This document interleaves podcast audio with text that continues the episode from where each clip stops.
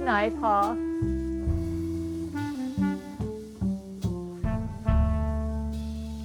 Good night, Margaret.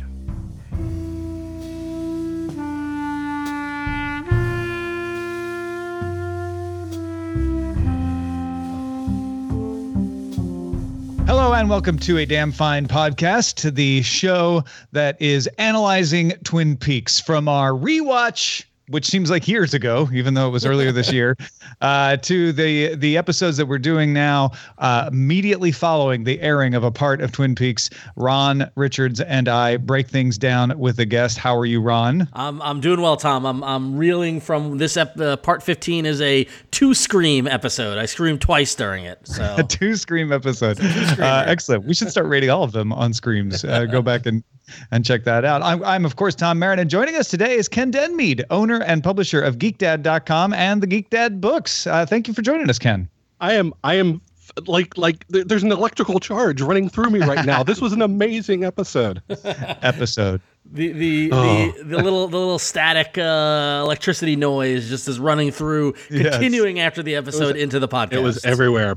Actually, the first note the first note in my notes today is the Rancho Rosa logo and sound is starting to make me smile now. Yes. Like I'm, I'm, starting to have a Pavlovian response. Well, it's well, it's funny because I remember I, I remember even going back to the original Twin Peaks with the Lynch Frost production end title mm-hmm. card that had it was you know uh, strobe mm-hmm. light and static or whatever, and now yep. Rancho Rosa, yep. you know, kind of a good bookend. Oh.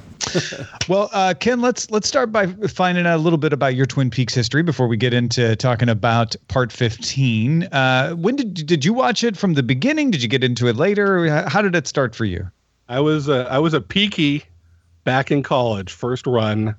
I, uh, me and some of my buddies at, at college uh, would would definitely watch it every single week, and and got a little bit obsessive about it. I did see Fire Walk with Me in the movie theaters. Nice. I was mildly disappointed that there wasn't more Cooper or more Chris Isaak in that, but that's okay. Um, and uh, and so it was interesting when when they said the the new series was going to happen my wife had seen a little bit of it, but uh, hadn't been anywhere near as intense as uh, as I had been back in the day.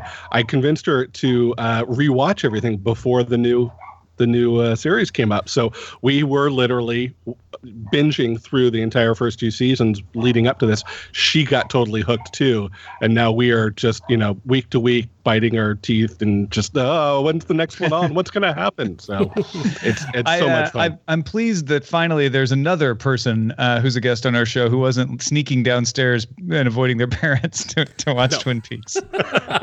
No but that does date me a little bit so i'll, I'll yeah, take the good well, and the bad. I feel in better company now but th- so so you rewatched it uh, you rewatched it recently and you watched it at the beginning. Had you watched it at all in between those? I had not. That's what's mm. crazy. I had not but it was so familiar and so it was like warm and comforting when mm. I when I came back to it and enjoyable. And you know the the new series it you know because the original was on network television so while it was weird and a little bit dark at times it was doing that within the confines of what was allowable on primetime television and what they're doing on showtime now this is like fulfilling the ultimate peak fans just greatest greatest dreams. This yeah, you get the so sense. Good. Yeah, you get the sense that this is unfiltered. This is like you imagine if Twin Peaks originally was on Showtime back in 1990 and 91, right? Right, like what what it could have been. Although I kind of like the you know the constraints network TV gave it at the time, like. Um, but you, this is just you know with with language and and the level of violence, but this like it never feels off here. It just feels exactly like clicking into place, right? Exactly. It's like you're seeing it without the filters. Yeah. But you know it oh, it's so good. And and of course i, I did uh, i have read the secret history as well. In fact I'm, I'm going back and re-listening to the secret history now most of the way through this just so i can remind myself and recatch and maybe catch some new stuff. Um just ah, so good. Yeah. so, so so suffice to say you're pleased with the return it sounds like. Eh, you know i'm just yeah it, it's so good Uh, I'll, I'll, I'll keep gushing. I can't. I can't. I can't gush much more. Well, I, I assume Ron, we, we need to ask our regular Yes. questions about. and the I'm pro Dougie. You're pro Dougie. All right. Pro good. Dougie. All right. So so now so now why are you pro Dougie? I am pro Dougie because well, I went you know I went through the annoyance phase. I did go through the transition after after about two or three episodes, but hmm. when I got you know I, I think I got it pretty quickly that, that we're not going to get him until the end, and what we're seeing is a very sl- slow journey back. Yep. And uh, obviously, when we get to talk about what happened in this this week's episode, I I think we're closer than ever, and and and and just having drawing us through this whole journey, and and having him in the state that he's in affect people the way he has through this journey, is so rich and so interesting. I, I'm I'm I'm all in. I have been saying for a while now that I believed part 16 would be when we saw Agent Cooper back, and today's events seem to, you know, lead lead to that to that being a possibility. But I also have been saying that there's a larger structure going on where Lynch is withholding us from what we want and and building tension and then and then when when we give up he's giving us something. And with Dougie it's it's been a tease. It's like oh when we give up he gives you coffee and cherry pie but it's not quite what you wanted. I think the opening scenes Yes. in today's episode first of all felt like a classic uh but this this is twin peaks the original returning, but also was a beautiful example in miniature of that bait and switch where he's like, Well, you're not going to get what you want. Oh, guess what? Yes, you are. Now, now, I now- know. and I totally had the same thought, and that was my my. We're, we're getting close to talking about the episode, but that was my kind of scream moment, uh, my first scream moment, and I thought that, and then by the episode ended, I thought, oh man, Lynch and Frost aren't going to sh- show their hand that early or quickly, and now I'm worried we're not going to get what we want. That's exactly what he did to you with Norma and Ed. I mean, let's I go know, ahead and but that's start what I talking about- That's what let's I go mean. go start talking about this. All right. Uh, uh, so, so you are you saying you're worried you're not going to get what you want from Cooper, or you think something's going to disrupt Norma and Ed? No, no, no. I think I think so. So in the opening scenes, we see Nadine, uh, inspired by Doctor Amp and Doctor Slash Doctor Jacoby, uh, walking through the streets of Twin Peaks with her golden shovel. Gets to Big Ed's gas farm, releases Ed from her. You know, says Ed, you've been wonderful. You've been a saint. You've stuck with me, but you're in love with her. Go to her. I release you. And so Ed goes to the diner. Long story. We can talk about the nuance of the actual scene, but long story short, short Ed and Norma kissing together. I screamed, very happy and I agree with you. I think that it was them saying, you know, they're not, you know, this is what you want, but we got to take this journey to get there, right? And so it could be them tipping their hand, but then I also feel like this is going to give us a false sense of security that we will get what we want from Cooper. Because because now we think, oh, it's okay. The last three episodes are just going to be great. Everything's going to tie up, and we're going to get what we want. And I don't think it's that easy. Oh well, um, uh, Ken, what do you, where do you stand here? Well, and and the, you know the bigger picture structure. I, I mean, I, I think in miniature you can look at this as the way they tease. You know, I, I first of all, we've been waiting for this for 25 years. We all hoped when this when the show restarted again that they would be together, and they weren't, and we Yeah. were all devastated by that. And so now, you know, 15 episodes in, it, it finally happened. It, but the way it happens, again, he goes in there, he's ready to talk to her and say everything, and she puts him aside Yep. because Walt's there, and we all think, oh no, what's going on? You know, oh Walt, he's really not that cool. And uh, when it comes down to it, yes, he's a little bit of a jerk, and he he, he wasn't overtly a, a real real jerk, but he was jerk like in He the was- way he responded to her. He was and not right. He was not right for Norma, and I think we all knew that from the No, get-go. yeah, What, what, what I also what I also liked is that when when Ed you know makes his march into the diner and with the great soundtrack with the great song playing right uh, you know the, Mm-hmm. the music and Ed does his march and he he walks in the door and he's looking for Norma and he does that gawky Big Ed hand wave right. It was almost a mirror of the scene at the end of season two Yes. Right? Yep. When we and we Yep. all thought we all thought that they were together at that point, and then it only gets crashed because he, he walks up to her and says, you know, Nadine, Nadine, let me go. Let's be together. And she goes, oh, Ed, Walter's here. And for mo- and then I like the roller coaster, I was crushed because I was like, no.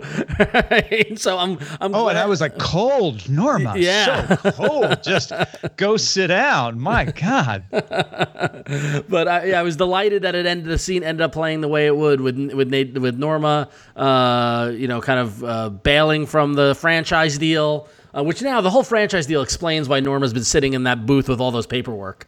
Um, Yeah, yeah, yeah. it makes And perfect as sense. As soon as she said, I need to take care of my family, and Walter's Yep. like, What family? I was like, Oh, she's going back to Ed. Yep. That's when my hopes started Uh-huh. to get back up because I'm like, The only family I know that the Norma had was Hank. Well, He's long or- gone. Or, or, uh, for a moment, and- I thought, but like, are we gonna, everyone around her, I think. and her well, sister. yeah. I was gonna say for a moment, I thought, like, are we gonna see Annie? But so yeah. Presumably Annie's not in shape. with for- us anymore, for- we don't know. Yeah. but uh, I don't know. There, there was something about that tipped me off that she meant Ed. But I, I, I, I literally when when uh, you know, and also the other thing that was great was that so when she kind of d- tells Ed Walter's here, and Ed kind of deflates and sits down and has a cup of coffee and asks for a side of cyanide, um, and then Ed kind of knowing that David Lynch is into transcendental meditation. Um, Ed sits at the counter and just closes his eyes and starts breathing and mm. almost meditating and I and I and and there's just something really serene about Everett McGill in that pose and sitting there and just kind of like channeling, you know, like I took my shot and it's not going to go. This is how this is how Big Ed deals with it. Like that was really cool. And Yeah. and then to have that moment broken up after Norma, you know, kicks Walter to the curb, and then she just comes into frame behind him with her hands on his shoulders, and the smile on his face, and then they kiss, and Shelley watches it, and then they're, they kiss, and they're they break away from the kiss, and they're smiling, looking at each other. I like I could have pressed stopped and be done for tonight with just with and, and then there's scene. music reverberating through the mountains and into the sky and for that moment the world was perfect Yes, yeah. Like I seriously, seriously thought about just turning the show off and like, nope, this is good. But Yeah. that is not all they had in store for us. and, Yeah, and i no, gotta say between uh, i'm sorry uh, between the the scene with nadine and this one i thought everett mcgill was just amazing in these two scenes knowing that knowing that as an actor he he- you know before this came up he had been away and not acting for what a decade or more Yep. And and this was just beautiful and wonderful. And, and i have to say a couple a couple of weeks ago as i was you know watching and thinking about this stuff i was going back and thinking about my my david lynch of you know everything that i've seen by lynch. And, and i you know actually go back to dune which i know a lot he doesn't like having you know what his experience on dune david lynch stuff. But now i sort of in my head go wait a minute everett mcgill was stilgar in dune mm-hmm. too.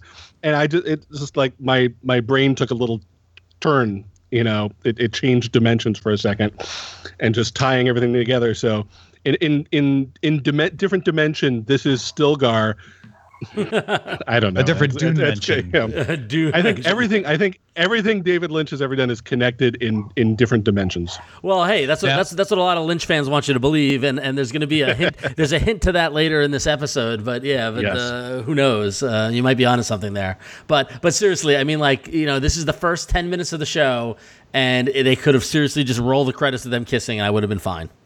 yep yep But From from the moment Nadine walked on the screen Yep. to the kiss, this is classic Twin Peaks. Yep. And then when they cut to the black and white ish look at the road, I wrote back to reality. It really felt like we were leaving the dreamland uh, and returning to to the electrical universe that we've been inhabiting for most of the return.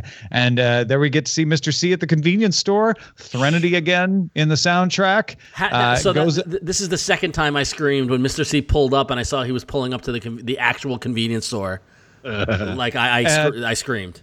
He goes upstairs above the convenience store. I presume this is where Mike and Bob lived. Yeah. Yeah. yep And which, Uh, which, asked sol- which see- solves the question because a lot of people have been saying, how can they be in a room above the convenience store when it looks like it's a one story building? And we've been looking at, at it at, at different angles, and there's a staircase on the side, but it doesn't look like it goes anywhere. But they showed us that answer as well, too. Turns out it does go somewhere. It does go goes somewhere, to yeah. Philip Jeffries' room, and Philip Jeffries is now a steam tank. Well, we got we got our answer as to what they, how they're going to show Jeffries without showing Bowie. yeah, and uh, they had a different credit for the Philip Jeffries voice, uh, but they also credited David Bowie because, of course, we see him. Uh, but yeah, Mr. C led back to room number eight. Woman in a nightgown opens up the room for him, and and Jeffries talks to him out of the out of that steam machine uh, about Judy, and Mr. C seems pretty agitated about not knowing who Judy is. Yeah. Yeah, but he's met Judy before. So yeah, so that's somebody that's in his life. Yeah, that yeah, that, that kind of was spooky. Also, this this this uh bell, the steam thing looks a lot like the the the the bell that the fireman or the giant Yeah. turned off in part eight, right? So although without the steam arm sticking out of it, but the three little uh, kind of things coming out of the top of it, uh, very similar in structure, which is which is similar to the supposed Nazi Germany time machines, time machine bells. And it looked like uh, when Philip Jeffries said, "Let me write it down for you," there were some coordinates came out. I'm Yeah. going to guess those coordinates are Twin Peaks. I'm yeah. I, saw, I didn't. I actually didn't write them down because I could, couldn't quickly grab a piece of paper. But it was like I saw it was like 48. Uh, Five, yeah, five, and one. then five or fifty-five, and then some. Yeah, yeah. yeah.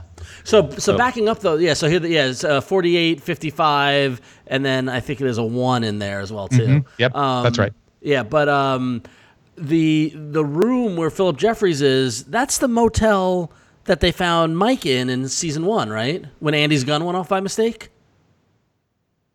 It certainly is close enough. It looks- that it I'll, looks- I'll believe it's meant to be if it's not exactly Yeah. the same It one. looks yeah. a, it looks a lot like that location, that same motel location where remember when they found uh, the one armed man in the motel and Andy's gun went off and Right. Cooper got all mad. Right? Yeah, remember that? Like like it's the same shot, it's the same building. Like that was very similar. I thought. I, yeah, I think it's I think it's meant to be the same place. Now somehow Richard Horn was able to follow Mr. C here, and uh, when when Mr. C gets transported by telephone to the front of the convenience store, there is Richard Horn, uh, who in the course of the conversation admits that he is in fact Audrey's son. Yep, confirmed. And So that probably there to mystery meet. Dad. Yeah. Maybe. We'll Uh, and now, yeah, he and possible dad are headed out on a road trip to Vegas. Woo! Well, we don't know about that. So, th- so a couple of things about this. One, first off, I, and and then of course after they drive away, the convenience store uh, kind of uh, smokes it, its way out of existence. Right. It becomes So- sycamores. yeah, exactly. So Phase so, shift away. so I kind of love the teleportation aspect of the convenience store and all this sort of stuff. Like, mm-hmm. so you know, so you know, Mr. C and the trash hobo walked up the stairs, and they they kind of faded out, and then they appeared back in the room with the with the floral wallpaper. You know, and another trash hobo when he says he wants to see Philip Jeffries, another trash hobo like pulled a lever and got all staticky, and they walked through a room that was like fading in from a hallway to the woods, right? And then he walks through another door, and then he's outside in a motel and he goes to the motel, has the conversation with Jeffries, and then the phone rings, and he picks up the phone, and then he's back at the phone booth at the convenience store. Like the the time and space implications of the convenience store, I find fa- like I don't understand any of it, but I find fascinating by it. Um, Yeah, was the the second stairway that he had to go up. Once he was inside, he goes up another stairway that Yep. then comes out at the hotel. That stairway we've seen before. We've Yes. seen yeah, we've seen the the sooty men on the stairway through one of the portals. That's yeah. That's what Gordon Cole saw when he was at the he was at the Right. location that Hastings had. Um, so you got to wonder if there's different spots in the world that lead to different parts of the Black Lodge, um, and then the convenience store kind of you know uh, uh, appears where it needs to be. Uh, you know, Yeah, it, the- it felt, felt like it was beaming out at Yeah. the end with all the electrical flashes. Which because for a moment I thought I'm like, oh, is he? Did he drive to New Mexico and this is the original convenience store? But that explains it. Um, but Yep. then, but then we go back. You know, Tom, we've been talking a lot about time shifting and what's going on in in, in this. What, so after he, you know, after Richard Horn confronts him with the gun and and Mr. C takes him down and then tells him to get in the car, he stops and he texts Las Vegas question mark. Was this the text that Diane got two two or three episodes ago? Oh, okay. I, I'll have to. No. You know what? This is a failure in my my attention. I assumed he was writing Las Vegas as a directional thing. Oh on a- no, on no, a that was a text. GPS. That, that was Was it absolutely It was another text? Okay. Yeah. I think it's a follow up. I think you know we saw him. The the first text about Las Vegas was have they asked about Las Vegas yet? Ah, and that was right. the one he did from the that that not the farm farm. Right. And so this is a follow up to that. So I'm assuming that next week we'll see her get this question. Right. And of course, uh, you know, that we we could talk about this uh, out of order. Uh, we we get a brief look at Vegas, uh, where Chantal shows up and kills Oh. everyone in Vegas. So um, he he may be following up on that, which now we know we find out later in the episode happened. Ha- That- hang that's on. been taken care of. Hang on, I went- I just went back and looked, and the original text that Diane got said was just Las Vegas question mark, which is exactly what he sent tonight. And then Di- yeah, Mm. then Diane wrote back, they haven't asked yet. oh, I got it mixed up. Yeah, You're so right. I think this is the moment that he sent that text. Interesting. Yeah. Anyway, sorry. I'm, I'm sorry. Yes, but so Yeah, yeah, Oh, yeah. good No, catch, That's a, good that's- catch. That's, Yeah. a good. Uh, that's a good. Good syncing up of the timelines because I don't pay attention to the how the timelines work out, And you know which how I think is to your benefit in Yeah. this. Where unless unless you're in a t- in a particular track, I don't think they're meant to be happening exactly at the same time. Right, and you know how obsessed I am with the time with the with what happens in the timing. Yeah, but before So, but, but- before before we go to Las Vegas, we get we do get another Twin Peaks interlude. And Uh, in the in the in the woods. That's true. Yeah. Uh, Boston Terrier is walking through the woods, and uh, Gersten Hayward and uh, Steven are having a very upsetting makeout session because Steven wants to shoot himself in the head. Uh, Boston Terrier guy, of course, ends up uh, interrupting them, and and all we hear is a shot. We don't know if Steven actually shot himself or not. At first, I wasn't sure if maybe he shot the Boston Terrier guy, but then he shows up and talks to Carl Rodd uh, at the end of this scene, so he made it out okay. This Yeah. this is the only point in this episode. Like I do not care about Steven. You know, and like the guy the guy is slimy. He's dr- you know drug addled. You know, I'm slightly concerned about Gersten Hayward here, but like this whole scene, I found myself just kind of like eye rolling and like, oh come on, get over with. Like this this does this this part this plot line, and until we see it tie in, but right now it feels like it doesn't matter. Yeah, Well, well, it's just continuing uh, upping the ante on whatever the drug thing is that's going on, and maybe we'll get something out of that. I guess. Yes, it ties into Shelley. It ties into the drug thing, which I, I was hoping we'd have a little more along those lines by now. Uh, but it's it's going to play a part. But I get that I get what you're saying, Ron. Is I didn't care too much whether Steven shot himself in the head, and I should. Yeah. No. I should Yeah. care more about that. Uh, I'm more. I cared more about Gersten Hayward, mostly because we haven't gotten much from her except a brief stairwell glimpse. So it was it was like, oh, good, Alicia Witt gets to actually have a scene. Yeah, you know, I was excited about that. And, and it was just like a lot of the dialogue was just weird too. Him saying over that he's a high school graduate, and that she she, she telling him you were you were stoned, and then the whole gun stuff. It's just like I, I just don't get the connection. The only thing I can take away from this is either it's tied to the drug thing, that's whatever's going on with the with the drooling zombies or whatnot, or if you notice, Gersten Hayward has a net, necklace with an old timey key around it, and I'm wondering mm-hmm. if that key is something. But Yeah. this, but the thing is, there's I've got nothing to hold on to with this scene to make. I'll tell you what to hold on to, Ron. I'll tell you. What? Carl Rodd's coming to the rescue. here. True, yeah. Carl, Carl, is very concerned about that trouble tra- uh, trailer. That's for sure. He's going to be out in that woods next thing you know it. So I think he'll be very happy when the, we see the scene next. Well, my, my worry was that I was like, oh god, don't have something happen to Carl. Like, oh, Oh, I no, know, right? Yeah. So, Uh, then we go to the Roadhouse early, which is odd. Uh, but there's not a band. They're they're doing some kind of weird playlist thing where they just play a song. In this case, "Sharp Dressed Man" by ZZ Top. And actually, this is another example, Ron, of what you're talking about, where we get a scene where you're like, I don't know that I care about this, and then we find out, oh, not it's not just James. You know, us finding out that oh, here's James with a crush on a girl he can't attain again because Renee's married, but it follows up on our English gentleman with the uh, powerful fist uh, because he gets to use it. yes, The green glove takes care of everything. I mean, there, there But was I a- have to say, I was desperately hoping we were going to see ZZ Top come out and play. For a moment, I thought we were. By the way, too, like yeah, with the yeah. with the horrible, really so the horrible too, yeah. hand hand drawn volume sign on the stage, or the and the MC turns it all the way up past ten, right? um, but yeah, no, but for but for, for a moment, I you know I was really taken by James. Like something just seems off with him, you know. Like he just seems too simple with all this, and we know how simple James was back in the day, I guess. But just the, Yeah. you know, but it's been a while since we've seen a fistfight at the Roadhouse, so I guess that was good to go, to revisit that as well too. and we want James back in prison again. You know, that's a good that's a good nostalgia move, right? Well, that, that, that's what I thought. I thought later. So later in the episode, when when the green gloved uh, uh, British guy and James are put in the jail by De- Deputy Hawk and Deputy Briggs, I was like, oh, we've been here before with Bobby and James in jail. Right? Yeah, I'm and wondering whether we're going to get uh, whether we're going to get him together with the eyeless girl. That there's going to be some empathy there, Yeah. and that there's going to be communication. I, mm. Maybe. Yeah, no, we we definitely have a a a, a Bobby making barking sounds sort of feel to everyone yelling and repeating and shattering like a monkey. Yep. Uh, then we go to Randall Headley, uh, who has uh, is about to meet Dougie, Janie E, and the kids, and then of course uh, Randall Headley, who we now know yells a lot, uh, realizes when there's kids, this is the wrong Dougie. You you. I get this Tom. I get the sense that uh, Agent Headley is one of your favorite new characters. I no no. the angriest little FBI agent. Yeah, I'm fascinated with him. I think I don't know if I would use the word favorite. But it's I, just uh, the, the ineptitude of the of the Vegas FBI office that they can't find Dougie and, and Janie E. And how many Janie E's are in Vegas, by the way? Well, and we know Gordon knows that Dougie is in Vegas and and presumably is on his way One because would he told them to round them up, and he would he would he would be he would be there. So I'm guessing Gordon will will fix all this when he arrives. Yeah. Uh, then, of course, uh, Roger called into the office by the storyteller.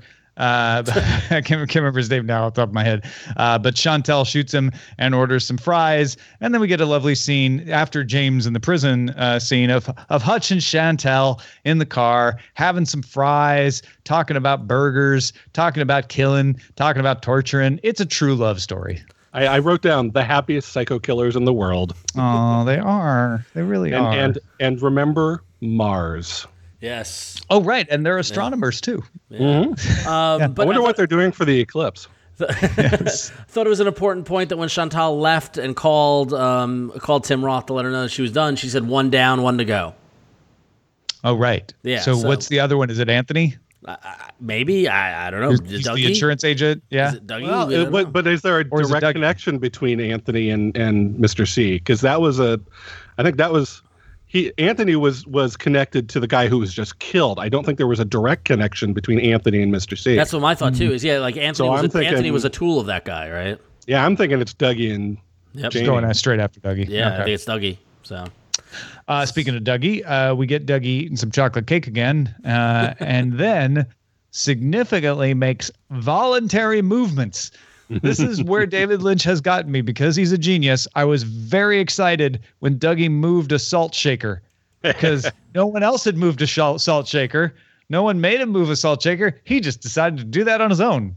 I was wondering whether the salt shaker looked a little bit like the steampunk bell as well.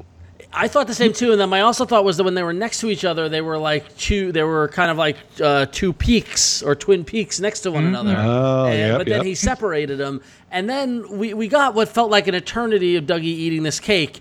And I'm watching it intently, looking for any movement or anything, which just then reminded me, just sit back and enjoy the show. Like, Yeah, no. In, in Dougie terms, this wasn't that long, Yeah. to be honest. Uh, and he starts punching on the remote, and as soon as he starts doing that, I realize, oh, he's going to turn something on. Right. I wonder what it's going to be. Yeah, I'm trying to I read was- the numbers that he's pushing, but that didn't work. Oh, smart.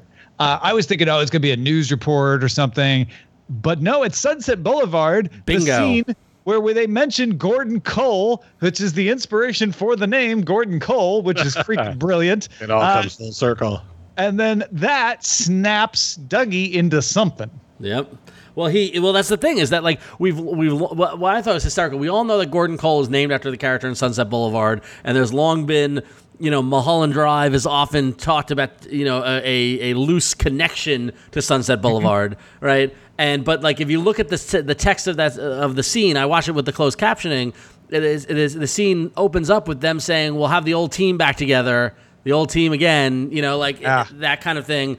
And then, you know, like, and that kind of gets him to look at it. And it ends with the character saying, get Gordon Cole. And that causes Dougie to freak out and want to stop it and presses pause as opposed to stop or, or turns it off. and that leads him to then look to the uh, electrical outlet, which is now making a buzz. So, Tom, we're talking about getting Cooper back, right? What What is your prediction? My prediction is we get Cooper back in part 16, which is next week's episode. And of course, Dougie crawls over, sticks his fork in the light socket. Kids, don't try this at home, uh, and shorts out all the power in the house. I'm thinking Yep. that he has enough of Cooper jogged by the name Gordon Cole, and like you're saying, to get the team back together, that he pays attention to the light socket. Remember, he came out of the light socket and realizes that he needs to make a connection there to jog back the rest of him. Uh, and whether it's the the or the the orb that we're talking about that needs to be resta- reinstated in him or whatever, that the next scene we see is going to be him waking up as Cooper. So that's your prediction. Feels like it. Really Yeah. feels like it. So so yeah, we, we when he wakes up off the floor smoldering, uh, he's going to be back in in place. I, I don't know if it's that simple, but I, I agree that we're getting closer. I, yeah, I, d- I don't think he wakes up and says like, Oh, oh. "Well, uh, I'm on the case." You know, I, I think there'll be a little confusion, but it'll be Cooper confusion, not Dougie confusion. right. I'm, I'm picturing in my mind he gets taken to the hospital, and that's where Gordon and the gang are going to find him.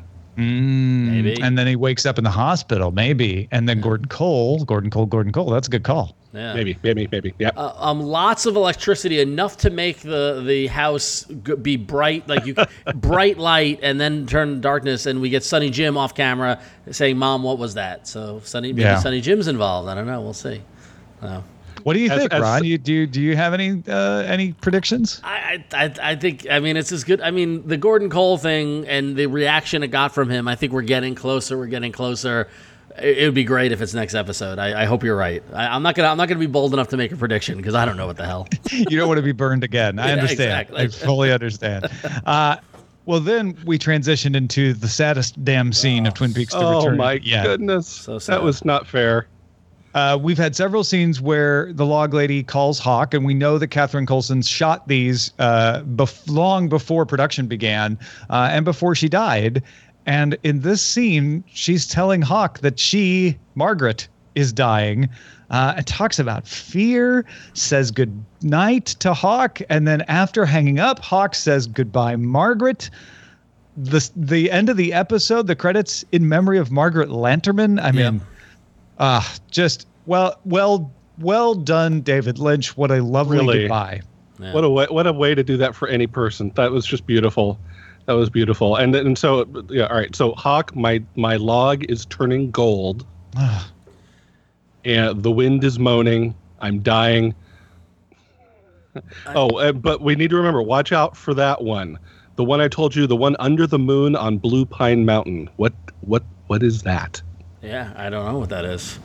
Um, and the next scene shows a moon, but it's not Blue Pine Mountain. Um, uh, but- so Yeah. they're just I, I want to go back to her log turning gold. uh-huh. Yeah.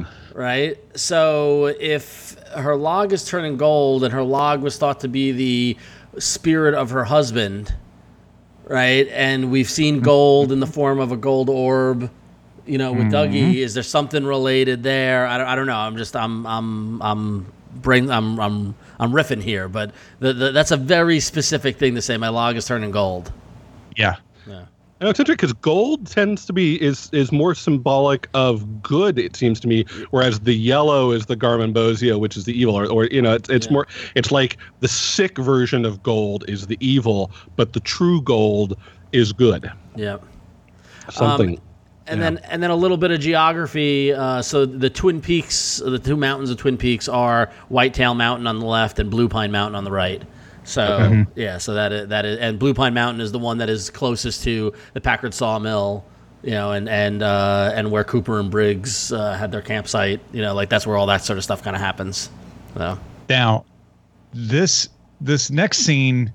Okay, first of all, there we we go through watching Catherine Coulson, who is dying, playing a character confronting her own death, Yeah. which is just uh, Gut-wrenching. crazy, crazy gut wrenching. Absolutely. Uh, then we go to Hawk calling Andy and Lucy and Sheriff Truman, sort of happening to be in the conference room already looking at fish, uh, to m- tell them that Margaret has passed away, to announce to them that she's gone. We actually get music behind the scene, which is you know something that is notable in this season and then we cut to the lights going out in the cabin Yeah. like you know after we've had the goodbye from margaret then and and i think about the placement of like here are original characters here are the ones who really knew margaret slash catherine uh, and sheriff truman already in there because well sheriff truman knew margaret but not this sheriff truman but we got to have sheriff truman there and so it, he he's already there so that he doesn't enter the room. It's just there's there's something about all of this that I don't think this scene in particular uh, has anything to do with anything else, and I don't care. It's just lovely. yeah. Absolutely. And uh, did now did anyone else notice? I thought the shot of Andy standing behind Lucy as they talked about it. That was the vision of Lucy in that sweater that we saw that Andy saw when he was in his other space last catch. week. I did I did look for that, and I don't want to I don't want to uh, sh- shit on it, but it's a different sweater. It really is. It is a, it Wow. is a different sweater. The, the sweater she was wearing in that in that scene was like a, a beige like a white or a beige base with stuff on it. And um, this was like a red base. I because I had the same thought. I'm like, is this the vision? But I don't think it is. But Close, though. Looking, Okay. looking False- for it every time. It's a know? fake out. Yeah. Yeah. I also wanted I also wanted to just bring up because it's only it's only tangential, but now that um, Margaret is gone, Carl is the only one left who, according to the secret history of Twin Peaks, was an abductee back in the fifties Right. when they were in elementary school and disappeared in the woods on a hike. right. that could solve your problem, Ron. If he goes out into those woods to save, you know, or, or to check on Steven, uh, that could be only that could be meant to lead Carl back into something. Maybe. Yeah. Could be. Interesting. Then we finish up uh, with Audrey literally on the threshold. Charlie uses those words. Here you are on the threshold. On the threshold of what? the threshold of the door, but Is, is it a door just a door in I this case? know. I don't know. She she doesn't seem like she can leave that house though. No, she has a real problem leaving that house, and then she gets real mad at Charlie about it. Yeah. And she talks about how Yeah. much she hates Charlie. I mean, honestly, nothing new in this scene other than us knowing she's actually Richard's mother. Uh, but I didn't glean any revelatory clues other than using that phrase on the threshold, which made me think, well, if she is about to wake up from something, that that is the phrasing you would use. Or on the Yeah. threshold of a psychological breakthrough, that would be also a phrase you would use. Well, but and, and was there something in the fact that that she goes through this this phraseology where she's she's saying, seeing you as a different person now." Right. You know, it, she it, she seems Mm-hmm. to have this this awakening where she can she's she can tell that he's not who she thought he was in some way. So I'm wondering whether or not you know she's even been seeing what she wants to see and as she gets closer to the threshold she's starting to see things more realistically and and they're making her scared or angry as well Potentially, I, I you know I don't know what to make of it. I mean, the, the, my biggest takeaway has been uh, how great um, Clark Middleton as Charlie has been doing. yeah Yeah. You know, and and with the you know like Audrey, my coat is on. We're gonna leave. Put your coat on, please. You know, like And he followed like- through. He said, I'm going to take this coat off. And Yeah. then he's like, there, coat's coming off. and there's something about the cadence of the of his language and his lines and the way he's delivering them and the deliberateness of them and i think that that kind of ties to what we're talking what you're talking about here is that the, it's it's something about the way he's saying the things to her that is leading her to whatever that reaction it is or whatnot but i still don't know like what something a patient therapist or caregiver might say to someone who is Potentially. slightly delusional. yeah potentially There, there's some she, she's in a coma and and there's some David Lynchian weird technology that is beaming her therapists uh, uh, uh, you know questions and, and motivations to her while she's in the coma and it's sort of like VR and we're going to get this weird explanation and then yeah she's going to wake up It's mostly steam driven too. exactly yeah Uh, well, and then we finish up uh, with the Veils uh, and their song Axolotl. I had a crawling girl who gets removed from her booth. She tells them she's waiting for someone, and then she starts screaming. And that's Char- and that's Charlyne Yi, who I'm a big fan of. She's she's uh, been in indie movies, indie filmmaker, um, and is also an actress. She's been in a bunch of movies with uh, a bunch of Michael Cera, like that kind of crowd. Um, I think she's great, and I recognized her immediately from this. And her character, according to the credits, is named Ruby. And why she crawls on the floor and then starts screaming at the end, I have no idea. But uh, I, I, I, like seeing her. That's an actress I, I enjoy. I enjoy her work. So. All right, let's uh, head on down to the Roadhouse Well, because we've got. f- f- I Oh, sorry. interrupt Yes, you. Ron. One thing, as I'm looking at the credits as we're talking here, I realized and noticed that we had uh, Mark Frost cameo in this episode. Oh yeah, I noticed that too, but I couldn't place which character he was supposed to have been. So this is interesting. Um, he's credited as Cyril, Cyril Pons, who true, true Twin Peaks fans will remember. Cyril Pons was Mark Frost's cameo in the original series as a TV reporter. Uh, in the background on TV during while the show kind of uh, uh, went through, and my guess is that he was the hiking uh, Boston Terrier uh, guy in the woods. ah, Cyril Pons was taking a hike. There we go. there it that is, would make so. sense, and that kind of looks like him. Now that I'm thinking about it, yeah. yeah. So I'm I, looking- I thought the hiker was dressed like one of the sooty men. I was confused for a minute at, at the start of that scene too. I thought it was one of the one of the dark men, but Yeah. nah, it turned out not to be. It was weird. yeah. Well, the woodsmen do dress like residents of the Pacific Northwest, right? Well, I mean, true. I mean, there, there is there is a theory that the that the that the trash hobos or the woodsmen or whatever are the deceased lumberjacks from the Great Fire in the early 1900s, I think, in Twin Peaks, right? Mm-hmm. Ah, so right, right. there there were, I believe, there were eight deceased lumberjacks in that fire, and there, and if you stop the in, in part eight, if you pause all the trash hobos walking around the convenience store, there are eight of them, and they all look like lumberjacks. So, say what you will. All right. Anything else about this? and I'm not okay. These guys are not okay. Anything else about this episode before we head on down to the Roadhouse? What, what, what overall? What do you- I'm curious what you guys thought. I mean, I mean, I, I mean, we've had a couple of episodes that were like, oh my god, mind blowing, whatever. I mean, was Big Ed and Norma enough to give this episode that that that stature, or did the rest of the episode carry through as far as you're concerned? Uh, super duper loved Big Ed and Norma. That was that. Just thank goodness that has finally happened. Uh, uh, Margaret was heartbreaking, but uh, you know, knowing what we knew beforehand that the actress had passed away, it was you know we were sort of waiting to see how they were going to do that. This was the most beautiful, the most heartbreaking way that you could send off a a friend when you're able to do it in a show that you're making. So, I mean, that's just the highest level of respect to to David and and Mr. Frost for doing it this way. That was just wonderful.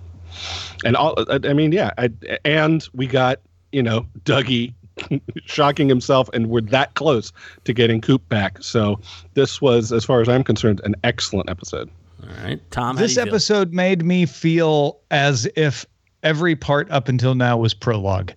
Uh, that the this this is where the wheels have finally caught the road and we're starting to to move uh, because there was almost nothing that wasn't that that, that wasn't answering or moving something forward. You know there was you know the girl crawling and screaming is is new. Maybe it's not even meant to go anywhere. Maybe it's just set dressing and a chance to give her a, a really cool and interesting part. Maybe it will tie in. Uh, but but every, there, there's very little fat in this episode. There's a lot of meat Yeah, my, and my only complaint, I, I agree. I think this was a great episode. I screamed twice. It gave me what we wanted and all that sort of stuff. My only complaint is the scene in the woods with, with Mark Frost, uh, with, with with the uh, with with with, with Steven uh, and Gersten. But uh, but other than that, this is this is a solid solid episode. And even that scene is not new. It's not new information. It's taking something we've already seen. It's just not taking it very far. Right. Uh, so so it's it's a little fatty. You're right. And, You that's know, the thing. I mean, and a lot of, I mean, it's been funny because a lot of the, a, a lot of the criticism we've received on this podcast, Tom, if you, if I can be so bold, has been that we are too tied up on plot development and and to you know just let the characters be and let the you know kind of car, you know, get the, let the story flow and all that sort of stuff. You know, like we're looking for too much of a linear plot, which I don't necessarily agree with. I actually, I'm a, a big fan of nonlinear plots, and I'm a big fan of just like if that scene with Dougie was just him eating cake for two minutes, I would have been very very happy. Um, Yeah. But um, but the thing is that we're in a position where we're looking for things to drive to a payoff, and and I can't help but break down every scene and figure out okay where we got a big jigsaw puzzle where does this piece fit and every part of this episode i can find where that piece fits except that scene Yet.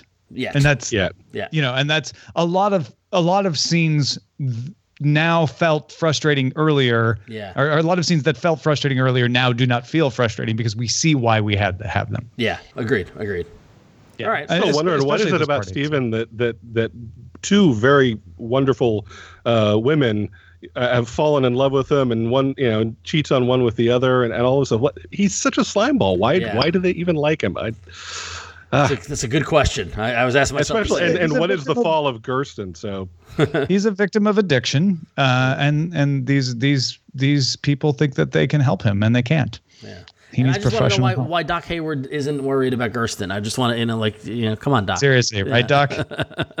you know, maybe he's tried and he's got to Skype the point yeah. where Yeah, you he know, just he just up. can't. Yeah. anyway, he's calling on my other Skype line. Let's ask him. All right. Uh, shall we move on down to the Roadhouse then? Let's do it.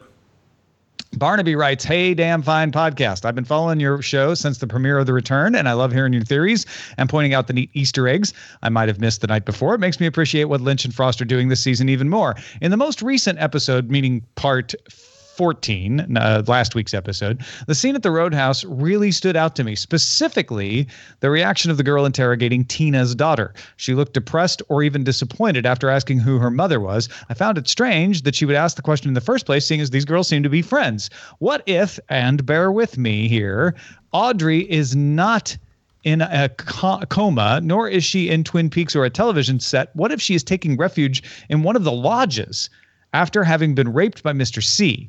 That might explain the contract that she made, why she is having trouble going back to places in Twin Peaks, and now what if her going to the Roadhouse isn't physical? What if she's allowed to possess residents of Twin Peaks a la Bob as a way of keeping in touch with the world she left. She did remark that she no longer knows who she is anymore. If she is able to possess residents of Twin Peaks, it might explain why one girl would ask, Who is your mother? She wants to know who her offspring is and who the father of her child may be. This would also make sense of the then upset face she makes when she realizes Billy was sleeping with Tina, too. Hmm. And he ends it with, "Is this theory too far fetched?" Well, yeah, okay. I, I figured that was that was an obvious question. Uh, but what, what do you think? I I don't know. It's tough. I don't know what to make of the Audrey stuff. I if if Audrey is something more magical or mystical, a la Bob and all stuff like that, I feel like that should have been teased or referenced earlier. It's the the late Yeah, there's edition no of Audrey. setup for it. Exactly. The late edition of Audrey really confuses me. Um, so hi- hi- hi- you know, uh, Barnaby's guess is as good as anybody's. I think. What if Audrey's in a lodge? I'm not sure about the possessing people in the roadhouse. That is interesting, and it would explain the the weird "Who's your mother" thing. But Ken, what do you think? I think wherever Audrey is uh, is too well interior designed to be one of the lodges. That's true. well, It's I don't know. The, the totally fire, set designed. It looks Maybe Dick Tremaine is in the lodge too. the fireman, there you go. The fireman's location is very well designed too, albeit in black and white and from another Right. time, but it is very well designed. Art Deco. Yeah, Yeah, it's yeah. real nice. Um, real, real quickly though, uh, we for, we failed to mention Tom last episode, and or you know, Eagle Eye missed out on in that scene in the Roadhouse. The character Sophie, who was um, who was uh, asking all the questions, was played by Emily Stofle, who was actually David Lynch's wife.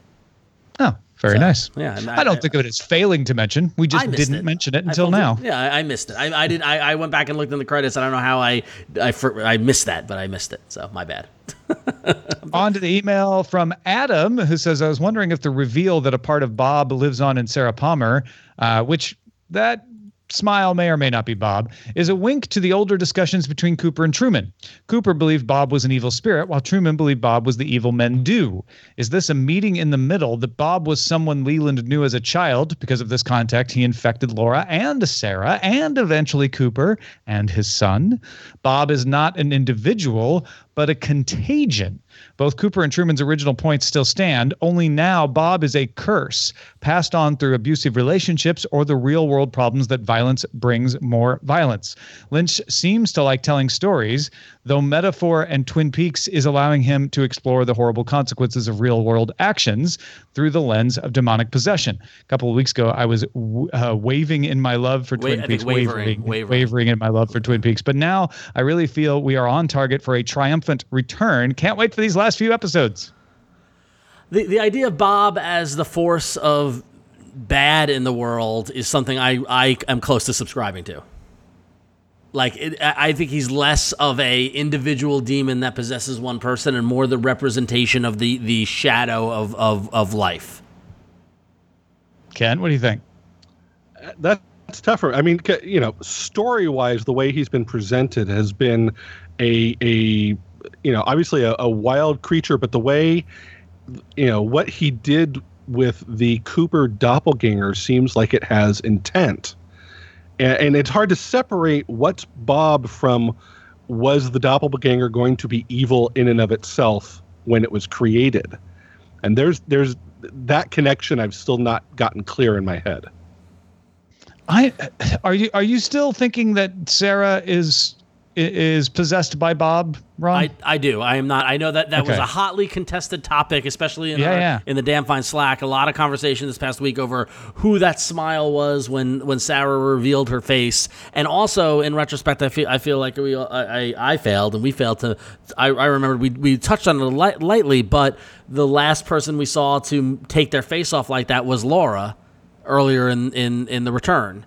Right. yeah, So no, we mentioned that. did we, mention? that Oh yeah, I couldn't Yeah. remember if we mentioned that or not. But anyway, Yeah, we did. Um, um, I I firmly believe that it was Bob. It, it, that the smile and the shadow that I saw. Um, that that's my belief. I because it's the only explanation I can think from her having that kind of reaction or power, and the the ceiling fan being on. Like all all signs pointed to that for me.